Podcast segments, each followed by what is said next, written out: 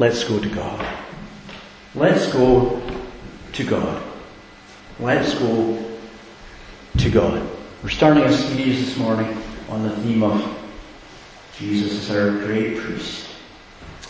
And I've been thinking about this the last, well, last couple of months. Loving the theme. Absolutely loving it.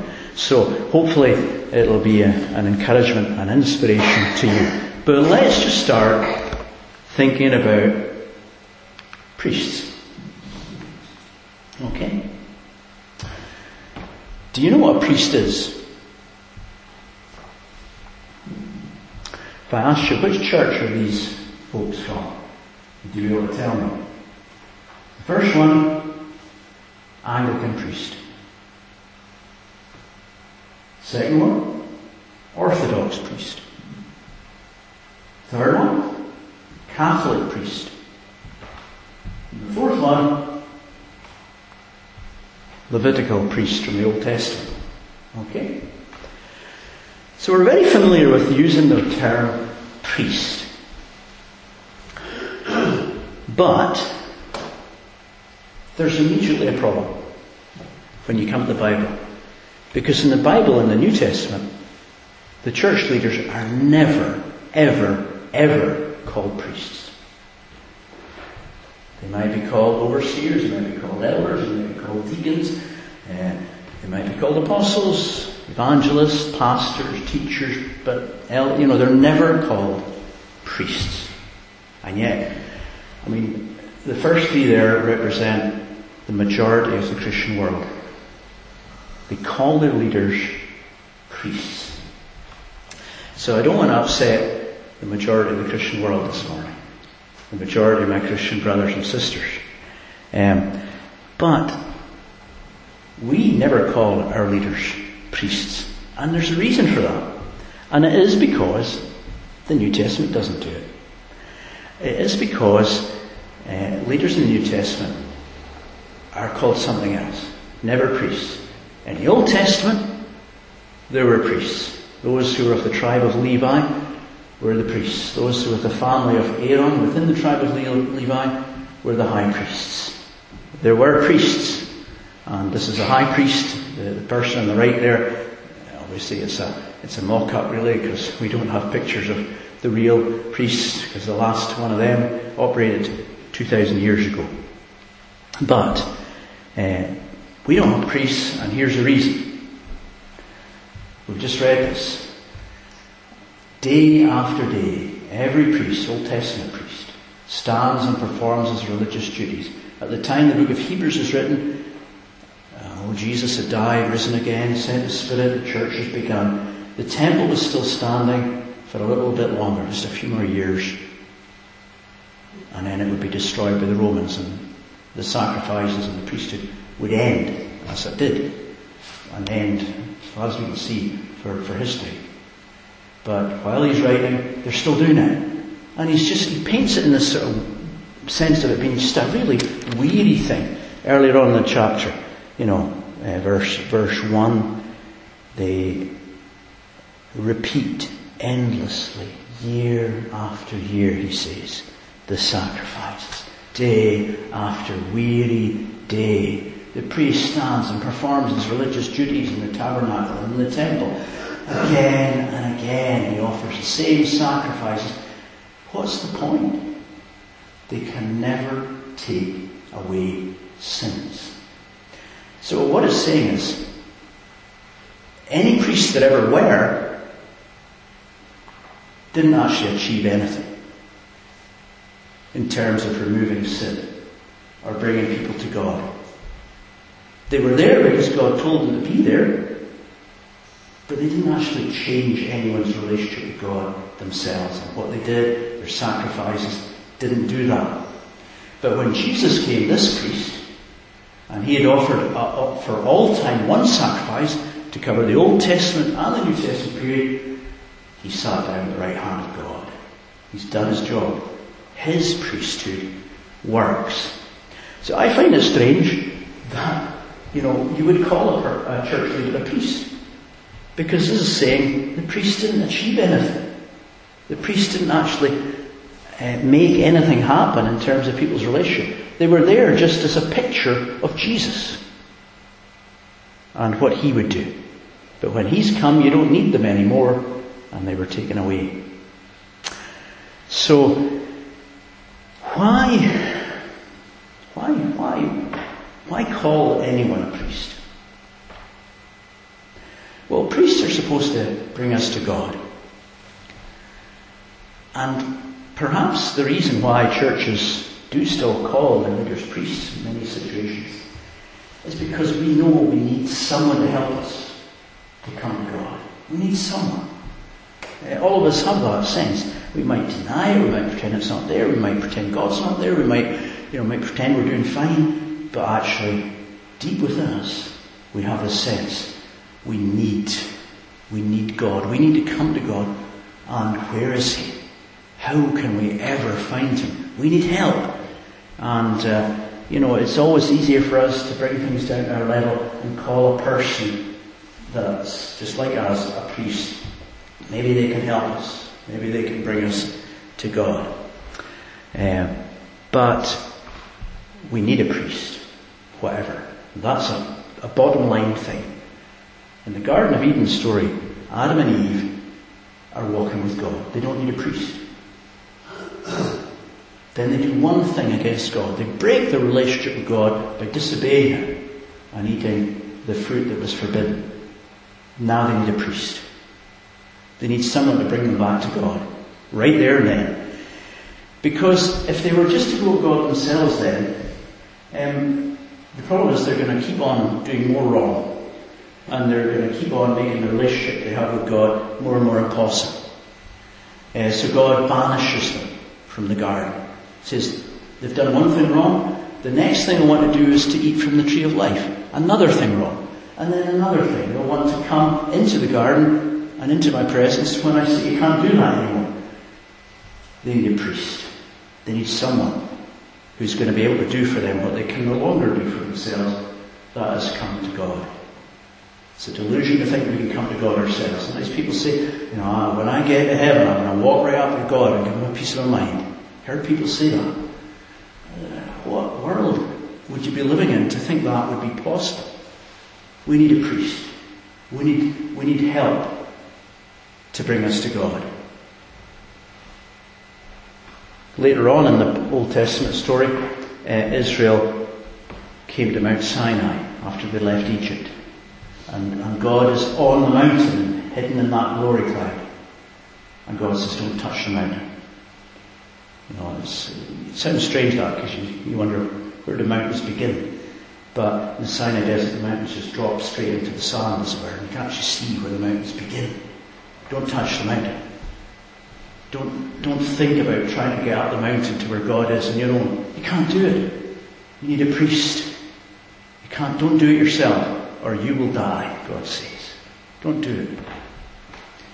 And then God gives them on Mount Sinai the tabernacle and the means by which he can be in the midst of the camp and the priests whom God gives to them, Aaron and his family, the high priest and the Levites, one of the twelve tribes, they're in the middle of the camp and they're bringing the people to God because they need a priest. But no one is allowed into the, the most holy place in the tabernacle except the high priest. No one else ever was in there except the high priest. Uh, if any Israelite thinks, I'm just going to go and walk in there, he'll die. She'll die. Don't do that. Don't ever, ever try to come to God without a priest. We can't do it. It's impossible. God is totally and absolutely off limits to us without a priest. Uh, because we're so different to God. We're so sinful before God. And He is so holy before us, so glorious and pure. So we need a priest. But the second thing is, we can't do it ourselves. We can't walk up to God and say, I, you know, I, I want to be my own priest. I want to represent myself to you. We can't do that. Nothing we do is priestly. None, nothing. We cannot, we can't present to God our sacrifice and please Him. We can't prepare ourselves in a way that makes us acceptable to God. In church, nothing we do makes us acceptable to God. None of our prayers, none of our good works, uh, none of the uh, ways, the things we sing, um, the ways that we try and serve God, none of these things are priestly. They don't bring us to God. They don't make us acceptable to God. They don't close the gap between us and God. We can't be our own priest. We can't do it. We mustn't ever try to be uh, our own priest. Um, never trying to approach God on the basis of what we do. So we just read as well. Sacrifices and offerings, burnt offerings and sin offerings, God did not desire, nor was he pleased with them, although the law required them to be made. So the priests were there doing their work, offering their, their sacrificial animals and birds and sacrificial offerings of, of different crops and, and uh, didn't please God. That's what it says there. It didn't, God didn't want it. Didn't make any difference to the relationship he had with the people. So why was it there? Well, it was there because God said he wanted it there because he wanting to prepare people for the one who would please him, for the one who would offer a right sacrifice, for Jesus. But nothing that the ordinary people did, nothing that the priests did, nothing that Aaron did, uh, nothing that the Levites did actually made any difference to the relationship that the people had with God. Because nothing anyone can do can do that. If Aaron can't do it, you can't do it, I can't do it, none of us can be a priest for someone else or for ourselves. We just cannot do that. Don't try it. Don't do it. Don't think about it. Don't ever think to yourself, what I'm doing now is going to make God like me. It's going to make God pleased with me. It's going to make God accept me. It's going to make God forgive my sins. Don't ever think that. Because the Bible just tells you it doesn't work. Whatever your offerings are, your sacrifices, your sin offerings, God doesn't want them. not pleased with them as an offering. Don't ever come to God and think, I'm bringing you something so that you'll forgive my sins. I'm bringing you something so that we can be close.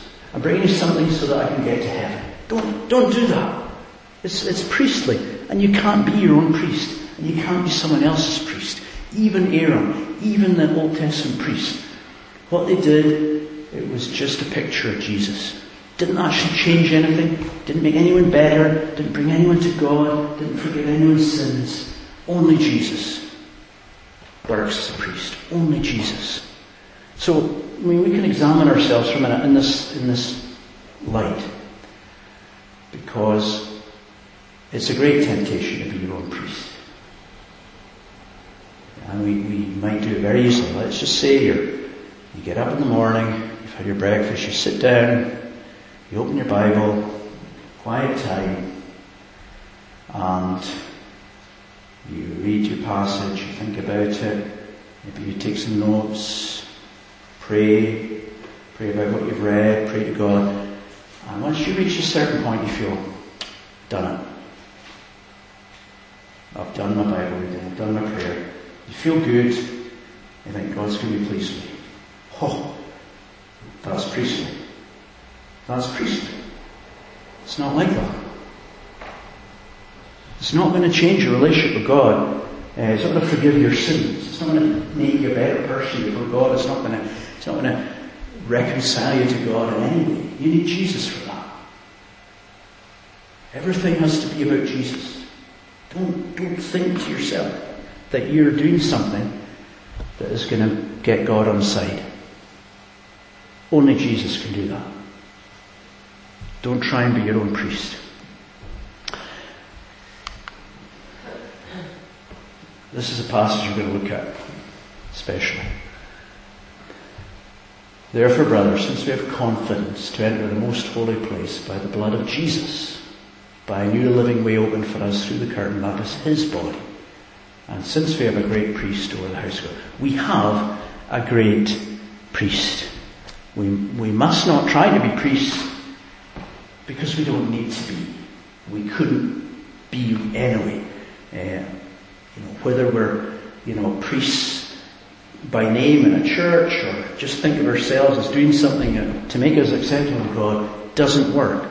Only Jesus, only Jesus makes us acceptable to God. We have a great priest and he goes to God for us. He enters God's presence, the most holy place in heaven for us. He goes through the curtain with his body as a sacrifice for us. We do have a priest who can take us with him into God's presence, but we'll think more about that another time. So, this is a passage that I really want us to focus on. I said last week, try and memorize it. Maybe you already know it, but try and memorize it. And Margaret said you would be able to read this. We've got a white version too. White or black? Black better? Okay. White, oh, someone said. Okay, we'll try, we'll try one with black. I'm going to try and make a bit more readable next week. Can we try and memorize this for the next few weeks? So I'm going to read it just now, and if you want to just read it with me. And Hebrews 10, verse 19 to 22. Therefore, brothers and sisters, since we have confidence to enter the most holy place by the blood of Jesus, by a new and living way, let's say with me, by a new and living way opened for us through the curtain, that is his body. And since we have a great priest over the house of God, let us draw near to God with a sincere heart and full assurance of faith, having our hearts sprinkled to cleanse us from a guilty conscience, and having our bodies washed with pure water. Okay. So, hopefully we can get this uh, memorized. If, if, we don't, uh, maybe you know it as, already, as I say. I know we've had conversation about memorization in the past. And, you know, people say, I, I can't remember anything anymore. And then they'll go and tell me a conversation they had in the co-op, blow by blow. But how did you remember that? Well, you can remember things. We just, we need to sometimes just spend some time thinking about them. So the heart of this passage is the, the red words. Therefore, brothers and sisters, let us draw near to God. That's our exhortation. That's the, the kernel, that's the, the force and intention of this passage. You and me, let's draw near to God. Let's draw near to God. Uh, and let's do it as individuals, but also just a few verses on it tells us about not giving up meeting together as some are doing, but let's keep meeting together. Let's do it together. We're coming to church to draw near to God to draw near to God together. God is offering us a way, not through us, not through what we do, not through how good we are or the sacrifices we make, but through Jesus. He's offering a way for us to come to God, a way back to Eden, if you like, a way back to God's presence for us. And the question is, you know, do we want this? Do we want to come to God? What is the alternative if we don't come to God? Well, watch the space. What is the alternative? If we don't come to God, we grow up, we grow old, we die, and it is appointed for man once to die, and after that to face judgment. We'll read that verse next week, just at the end of Hebrews chapter 9. That's our prospect. Our prospect to live a, live a life without God, to die a death without God, and to go forward without God into God's presence without peace is to be separated from God and never to be reconciled to God. So why would we not want to draw near to God? And sometimes, of course, we might say, well, why would I want to? What's in it for me? No. Will I feel better? If I draw near to God? If I come to church, will it make me feel better? Will it make me a better person? Um, if I pray, will my problems go away? Will God take away my debt? Will God take away my illness? Will God, uh, you know, make, make that person treat me better? Uh, and we're thinking about the gift and not the giver. We're saying to the children, we're thinking about wanting God's gifts without God. But that's not what we're called to. We're called to draw near to God Himself. So that the attraction for us this morning is not what God would give us today because we're in church. We're not priests. He might not give us anything because we're in church. But He might give us something because He's good. Because He's gracious. Because He's generous. Because He loves us. Because Jesus is our great priest. The attraction then for drawing near is God Himself. And I want to close just finishing, think, we finish today thinking about that. God for God's sake. That's the attraction. God for God's sake. For the sake of God, let's draw near.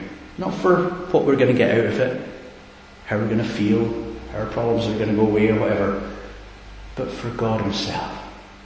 He is the attraction. You know the Metro Goldwyn Mayer um, roaring lion you see at the beginning of films, and there's a little motto above it. It's a Latin motto, ars gratia artis, art for the sake of art. Art doesn't need a reason to to uh, exist. Beauty doesn't need a reason to be beautiful. Beauty is just to be enjoyed. God for the sake of God. David knew about this. We sang this, oops, We sang this in Psalm 27. Um, why did David want to go to the temple? Or to the tabernacle, I should say. Why? This is what I see. And we dwell in the house of the Lord all the days of my life to gaze upon the beauty or pleasantness, that's what the word means, the pleasantness of the Lord, and to seek Him in His temple. So David said, I'll go to the temple and I'll just gaze. God's beautiful. I draw near to God because He's beautiful. I love God. I love Him. I go and I contemplate God. In 2015 uh, was our 25th wedding anniversary. So that tells you something about how ancient uh, I am now. But Margaret remains young. We went to Paris for the weekend, and it was actually a wonderful time. When you're in Paris, we only had, I think, three full days, but remember, when you're in Paris, you've got to go to an art gallery. So, you know, you feel that duty as a, as a tourist, got to go to the Louvre. But the Louvre is just too big. Only three days, so I didn't go to the Louvre. But there was another museum, Musée d'Orsay, on the other side of the Seine. We'll go there. The Impressionists. We'll do the Impressionists. So we went to Musée d'Orsay, um, it's a very impressive place, and, and, it was packed out with people. And you know, you do your thing. If you if you've ever been in an art gallery, and you feel you've got to be in an art gallery in Paris, so you just you kind of walk past the pictures quickly. You know what I mean? Maybe take a few pictures if you're allowed, and then you've done your job. Job done. Art gallery seen. Today's the art gallery seen, and uh, we can go now. But about halfway through, this Philistine. this, this uncultured lout from Kyle, or honest, don't blame Kyle, blame honest. This, this uncultured lout. Notice that some people were just standing in front of one picture for ages with a kind of rapt expression on their face, wonder. So I started watching these people for a while. That was interesting. And then I realised, actually, I shouldn't really be watching people. I should be looking at the picture. So I planted myself in front of this picture, which was a very, very disturbing thing to do. You'll all know that this is a Renoir, and uh, this is one of the most famous paintings in the world. Well, I didn't know that at the time, but I planted myself in front of it, big picture on the wall, and I get drawn into I absolutely spent ages still looking at this picture. You know, there's, there's lots of human dramas. And you wonder, why is the guy in front there got sort of spots in the back? And think, of course, there's leaves in the trees and the sun shines through. And you look at all the different people and the expressions in their faces. And dancing. And the place is called the Moulin de la Galette in Paris, where they're dancing. And I thought about Renoir. He must have spent hundreds and hundreds of hours painting this painting. I thought, well, if a man can spend hundreds of hours painting a painting, probably I shouldn't just walk past it. Probably I should spend a bit of time just gazing on the beauty, just admiring it. It was quite a revelation to me. It was very therapeutic, contemplative, refreshing, relaxing. And if a man spent hundreds of hours, it's hardly surprising if you do see something, if you stop and look. Well, God has been around for more than hundreds of hours. And God is bigger than a measure of hours, days, or years, or time, size, or anything. Nothing compares, as is sang in Psalm 89, to God Himself. If it's worth spending 20 minutes standing in front of a picture, it's worth drawing near to God. And just contemplating God for God's sake. Nothing compares to God. You might know this poem. What is this life if, full of care, we have no time to stand and stare? And it goes on. No time to turn at beauty's glance and watch her feet, how they can dance. A poor life this, if, full of care, we have no time to stand and stare at the majesty and the beauty of God and draw near to God and contemplate God, as David did in Psalm 27. What is this life? If we miss that, we miss everything. If we take the gifts and miss the giver, we die. We're, we're dead already.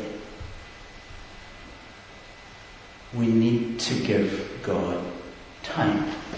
We need to draw near to God, not just for what we can get, not just on the hoof, not just a quick takeaway from a, a fast food outlet in heaven, but God Himself is beautiful. Let us draw near to God. That's what it says. Gaze at His beauty. And we can do this. Not because we're great priests ourselves, we're not priests at all. Not because uh, we can come to God because He's very impressed about who we are. Not at all. We can come to God and we can gaze because of all that our Lord Jesus Christ has done as our great priest, our wonderful and our great priest. Going to expand on that hopefully in the next few weeks. We've got Bob next week to look forward to very much. But think about that in your life. You know, can you stand and stare? Can you stand and stare at the beauty of creation? Can you stand and stare at God through Jesus? Come near to Him. No, not just His gifts. We all know love, but the giver, the giver himself in all his beauty. Amen.